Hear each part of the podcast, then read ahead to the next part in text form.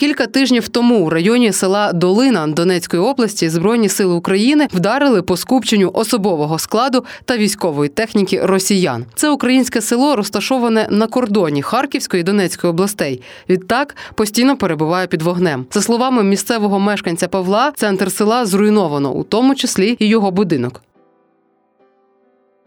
За перші тижні війни тисячі українців вимушені були стати біженцями як всередині країни, так і за її межами.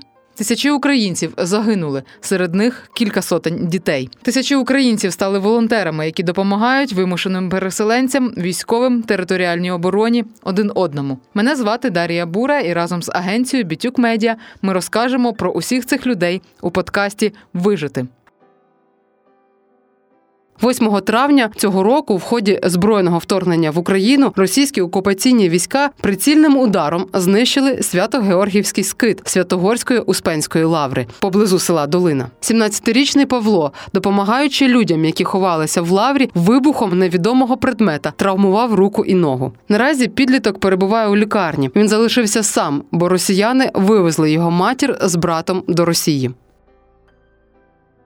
19 мая Я был в городе Светогорск, э, Светогорской лавре. И мы с друзьями пошли, получается, в соседнее село людям помогать, типа, эвакуировать людям, старым помогать уходить туда, потому что там село сильно обстреливают. Я типа был уверен в себе, что оно не попадет мне. Было не страшно. Э, ну, мы туда пришли, дедушка пошел, там еще собаки. И получается, когда мы нас возвращались, я был последний в группе, я сел передохнуть, получается. У меня под рукой бутылка какая-то лежала. Я ее хотел выкинуть, я в руки только беру, и она взорвалась. Меня вот так оглушило, меня потом потемнело в глазах, потом все оклемалось, я смотрю на руку, она в ладони разорвана, на ноге дырка какая-то. Я еще ну, от силы метров 50 шкандыбал и начал кричать на помощь. Вы меня услышали, пришли, там, первую помощь, жгуты несли, потом мы еще помощь ждали, потом мы еще под обстрел попали, получается, ну именно по горам начали стрелять. Потом меня до Лавры донесли, получается, в этот самый военный госпиталь отвезли. Уже оттуда меня на Краматорск больницу, потом с Краматорска на Днепр, от Днепра сюда вывел. Я учился в энергостроительном техникуме в Славянске, первый курс. Я вообще на учебе был, как бы, ну и дома. Мама с братом. Но они в России их сильно вывезли. Они были в Купинской, получается, Харьковской области, подруги. Она была больная, мама за ней типа ухаживала.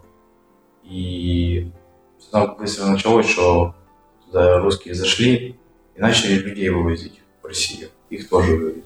Надо искать именно путь, чтобы уехать оттуда. Она говорит, это очень тяжело. Когда война началась, маме начали звонить с Харькова. Друзья рады говорить там что-то Мама там кипишевать начала, говорит, война началась. Но я это всерьез сильно не, принял, даже спать А потом уже, когда у нас технику начали туда кидать, именно много. Машин мало стало, а технику вообще перекидывали жестко. Уже потом всю технику к нам начало в село заезжать. Потом военные начали прокапываться выше села, ну наши. Потом уже к нам дошло. Но я с села уехал туда, когда первый раз мне в огород прилетела ракета. Я был в доме тогда, мне крышу снесло, что меня с кровати выкинуло.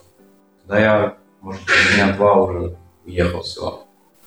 Бомбили жестко. Получается, вот улицы моей нет. Там дома все разрушены. Возле моего дома, получается, еще двухэтажный дом большой. Там тоже попадание школы, тоже школу разбили. Самое жалкое, больше там спортзал. У меня хозяйство большое было.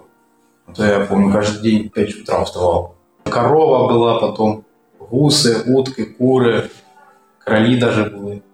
И вот это все надо было утром вставать и кормить. Когда военные там были, я говорю, можете собирать индусе. Меня что военные эвакуировали с села. Конечно, жалко, но куда его девать. Когда в селе жил, я раскопками занимался, ну, с металлоискателем. Спорт, футбол, теннис, так, волейбол. Потом, когда я в школе еще учился, там цели на соревнования ездил. Футбол, по теннису, по волейбол. Потом, когда в техникум поступил, тоже на футбол записался, там тоже на соревнования ездил.